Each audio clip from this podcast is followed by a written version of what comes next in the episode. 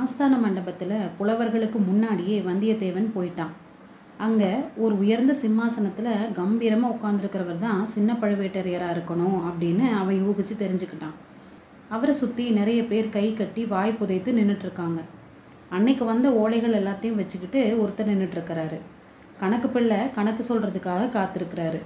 காவலர் படைத்தலைவர்கள் சின்ன பழுவேட்டரையருடைய அன்றாட கட்டளைகளை எதிர்பார்த்து நின்றுட்டுருக்காங்க ஏவிய வேலைகளை செய்கிறதுக்கு பணியாளர்கள் காத்துட்ருக்காங்க சிம்மாசனத்துக்கு பின்னாடி ரெண்டு பேர் நின்று வெண்சாமரம் வீசிட்டுருக்காங்க. கையில் வெத்தலை பெட்டியோட ஒருத்தன் தயாராக நின்றுட்டுருக்கான் மிடுக்கிலும் பெருமிதத்திலும் யாருக்கும் பின்வாங்காதவனான வந்தியத்தேவன் கூட கொஞ்சம் அடக்க ஒடுக்கத்தோடு தான் சின்ன பழுவேட்டரையர்கிட்ட போகிறான் பெரியவரை விடவுமே சின்னவர் வீர கம்பீரத்தில் இன்னும் ஒரு படி உயர்ந்தவராகத்தான் தெரிஞ்சுது. பொதுவாகவே வீர வாலிபர்களை கண்டா சின்ன பழுவேட்டரையருக்கு ரொம்ப பிடிக்கும். நாடெங்கும் உள்ள வாலிப வீரர்களை தன்னோட காவல் படையில் சேர்த்துக்கிறதுல அவருக்கு ரொம்ப ஆர்வம். அதனால வந்தியத்தேவனை பார்த்ததும் அவர் முகமலர்ச்சியோட யார் தம்பி நீ? எங்கேருந்து வர்ற? அப்படின்னு கேட்குறாரு தளபதி நான் காஞ்சிபுரத்திலிருந்து வந்திருக்கிறேன். இளவரசர் ஓலை கொடுத்து அனுப்பியிருக்கிறாரு அப்படின்னு பணிவான குரலில் வந்தியத்தேவன் மறுமொழி சொல்கிறான் காஞ்சிபுரம் அப்படின்னதுமே சின்ன பழுவேட்டரையோட முகம் கடுகடுத்துது. என்ன சொன்னேன் அப்படின்னு மறுபடியும் கேட்குறாரு காஞ்சிபுரத்திலிருந்து இளவரசர் கொடுத்த ஓலையோடு வந்தேன். எங்கே? இப்படி கொடு. வல்லவரையன் அடக்கு ஒடுக்கத்தோட ஓலைச்சுருளை எடுத்து தளபதி ஓலை சக்கரவர்த்திக்கு அப்படின்னு மெதுவாக சொல்கிறான் அதையெல்லாம் பொருட்படுத்தாமல் சின்ன பழுவேட்டரையர் ஓலையை வாங்கி ஆவலோட பார்க்குறாரு படித்து பார்த்துட்டு புதிய விஷயம் ஒன்றும் இல்லை அப்படின்னு தனக்கு தானே முணுமுணுத்துக்கிறாரு. தளபதி நான் கொண்டு வந்த ஓலை அப்படின்னு மறுபடியும் கேட்குறான் வந்தியத்தேவன். ஓலைக்கு என்ன? நானே கொடுத்துட்றேன் சக்கரவர்த்தி கிட்ட அப்படிங்கிறாரு சின்ன பழுவேட்டரையர். இல்லை என்னையே நேரில் சக்கரவர்த்தியை பார்த்து கொடுக்க சொல்லி அப்படின்னு இழுக்கிறான் வந்தியத்தேவன். ஓஹோ என்கிட்ட நம்பிக்கை இல்லையோ? இளவரசர் ஆதித்தர் இந்த மாதிரி உங்ககிட்ட சொல்லிவிட்டாரா? அப்படின்னு கோபமாக கேட்குறாரு சின்ன பழுவேட்டரையர். அவர் முகத்தில் எள்ளும் கொள்ளும் வெடிக்குது. இளவரசர் அந்த மாதிரி சொல்லலை. உங்கள் அண்ணா தான் அந்த மாதிரி கட்டளை போட்டிருக்கிறாரு அப்படிங்கிறான். என்ன? பெரியவரை நீ எங்கே பார்த்த? வழியில் கடம்பூர் சம்புவரையர் வீட்டில் ஒரு நாள் இரவு தங்கியிருந்தேன். அங்கே தான் பார்த்தேன். இந்த மோதிரத்தையும் அவர் தான் கொடுத்து அனுப்புனாரு. அப்படின்னு இளையராணி நந்தினி கிட்ட வாங்கினான் இல்லையா? அந்த மோதிரத்தை காட்டுறான் வந்தியத்தேவன். ஆஹா இதை நீ ஏன் முன்னாடியே சொல்லலை? கடம்பூரில் இரவு நீ தங்கி இருந்தியா இன்னும் யார் யார் வந்திருந்தாங்க? மழநாடு நடுநாடு திருமுனைப்பாடி நாடுகள்லேருந்து பல பிரமுகர்கள் வந்திருந்தாங்க அப்படிங்கிறான் வந்தியத்தேவன். இரு இரு அப்புறம் சாவகாசமாக கேட்டுக்கிறேன். முதல்ல நீயே இந்த ஓலையை சக்கரவர்த்தி கிட்ட கொடுத்துட்டு வா. அப்புறம் தமிழ் புலவர்கள் வந்துடுவாங்க வளவலன் பேசிட்டு இருப்பாங்க அப்படின்னு சொல்லிட்டு பக்கத்தில் நின்ன வீரம் ஒருத்தனை கூப்பிட்டு இந்த பையனை சக்கரவர்த்தி கிட்ட கூட்டிட்டு போ அப்படின்னு கட்டளையிடுறாரு அந்த வீரம் பின்னாடியே வந்தியத்தேவன் அரண்மனையோட உட்புறத்தை நோக்கி போகிறான் மூணு பக்கத்திலிருந்தும் அலைகடல் முழக்கம் கேட்கும்படியாக பறந்திருந்த சோழ சாம்ராஜ்யத்தோட சிங்காசனம் சில காலமாக நோய் படுக்கையாக மாறியிருந்தது. அந்த சிம்மாசனத்தில் பராந்தக சுந்தர சக்கரவர்த்தி சாய்ந்து படுத்திருந்தார்.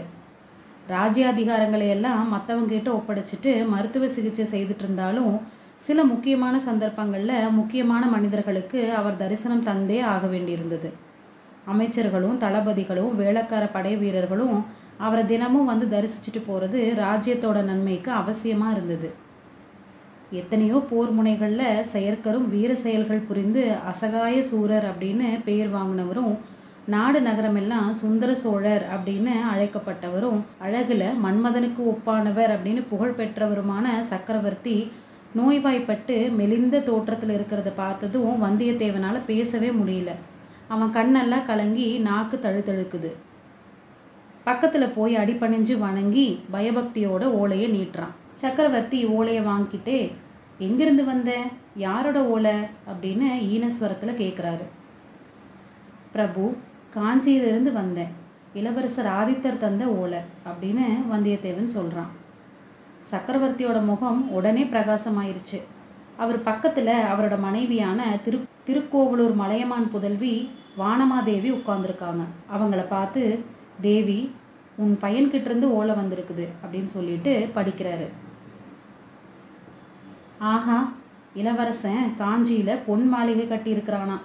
நீயும் நானும் அங்கே வந்து கொஞ்ச நாள் தங்கி இருக்கணுமா அப்படின்னு சொல்லும்போதே சக்கரவர்த்தியோட முகம் முன்ன இருந்ததை விட சுருங்கி போச்சு.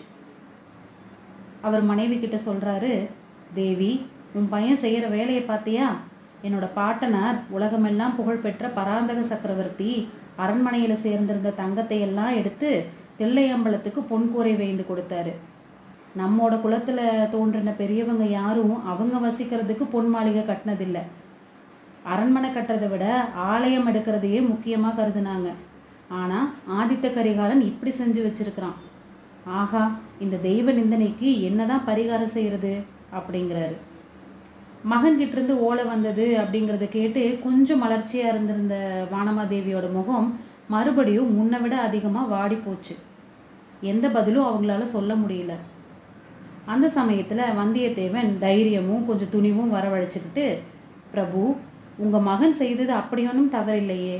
சரியான காரியத்தை தானே செஞ்சுருக்கிறாரு. மகனுக்கு தாயும் தந்தையும் தானே முதன்மையான தெய்வங்கள்.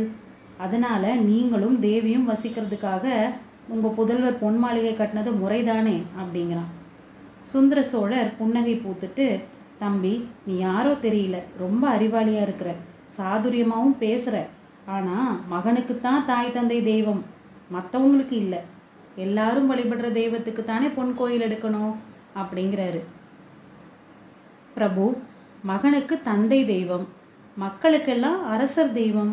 அரசர் திருமாலோட அம்சம் பெற்றவர்கள் அப்படின்னும் வேத புராணங்களில் சொல்லி இருக்குது அதனால அந்த வகையில் பார்த்தாலும் உங்களுக்கு பொன் மாளிகை எடுத்தது பொருத்தமானது தானே அப்படிங்கிறான் நம்மோட வீரன். சுந்தர சோழர் மறுபடியும் வானமாதேவியை பார்த்து தேவி இந்த பையன் எவ்வளோ புத்திசாலி பார்த்தியா நம்மோட ஆதித்தனுக்கு இவனை மாதிரியான ஆளுக்களோட உதவி இருந்ததுன்னா அவனை பற்றி நம்ம கவலைப்படவே வேண்டியதில்லை. அவனோட அஜாக்கிரதை சுபாவத்தை பற்றியும் நாம் வெசனப்பட வேண்டியதில்லை அப்படிங்கிறாரு. அதுக்கப்புறம் வந்தியத்தேவனை பார்த்து தம்பி பொன் மாளிகை கட்டினது சரினாலும் சரி இல்லாட்டினாலும் நான் காஞ்சிக்கு வர்றது அப்படிங்கிறது சாத்தியம் இல்லை நீ தான் பார்க்குறியே எப்போவுமே படுத்த படுக்கையாக தான் இருக்கிறேன் நெடுந்தூரம் பிரயாணம் செஞ்சு வர்றது அப்படிங்கிறது என்னால் இயலாத காரியம். ஆதித்தன் தான் என்னை பார்க்கறதுக்கு இங்கே வரணும். அவனை பார்க்கறதுக்கு எங்களுக்கும் ஆசையாக தான் இருக்குது. நாளைக்கு மறுபடியும் வா மறு ஓலை எழுதி வைக்கும்படி சொல்கிறேன் அப்படிங்கிறாரு. இந்த சமயத்தில் கூட்டமாக நிறைய பேர் தரிசன மண்டபத்தை நெருங்கி வர்றதை வந்தியத்தேவன் பார்க்குறான். ஆஹா அந்த புலவர் கூட்டம் வர்றாங்க போல. அவங்களோட ஒருவேளை சின்ன பழுவேட்டரையரும் வந்தாலும் வருவார். அப்புறம் தான் சொல்ல வேண்டியதை சொல்ல முடியாமையே போயிடும். நாலு வார்த்தையில் சுருக்கமாக இப்போவே சொல்லிடணும் அப்படின்னு சொல்லி முடிவு பண்ணிட்டு சக்கரவர்த்தி தயவு செய்யுங்க. கருணை கூர்ந்து என்னோட விண்ணப்பத்தை கேளுங்க. நீங்கள் அவசியம் இந்த தஞ்சையிலிருந்து கிளம்பிடணும். இங்கே உங்களை அபாயம் சூழ்ந்திருக்குது. அபாயம் அபாயம் அப்படின்னு சொல்கிறான் இவன் இந்த மாதிரி சொல்லிட்டு இருக்கும்போது சின்ன பழுவேட்டரையர் தரிசன மண்டபத்துக்குள்ளே வந்துடுறாரு. அவர் தொடர்ந்து புலவர்களும் வர்றாங்க. வந்தியத்தேவன் கடைசியாக சொன்ன வார்த்தைகள் கோட்டை தளபதியோட காதில் விழுந்துருச்சு. அவரோட முகத்தில் கோபக்கணல் ஜுவாலை விட்டு எரியுது.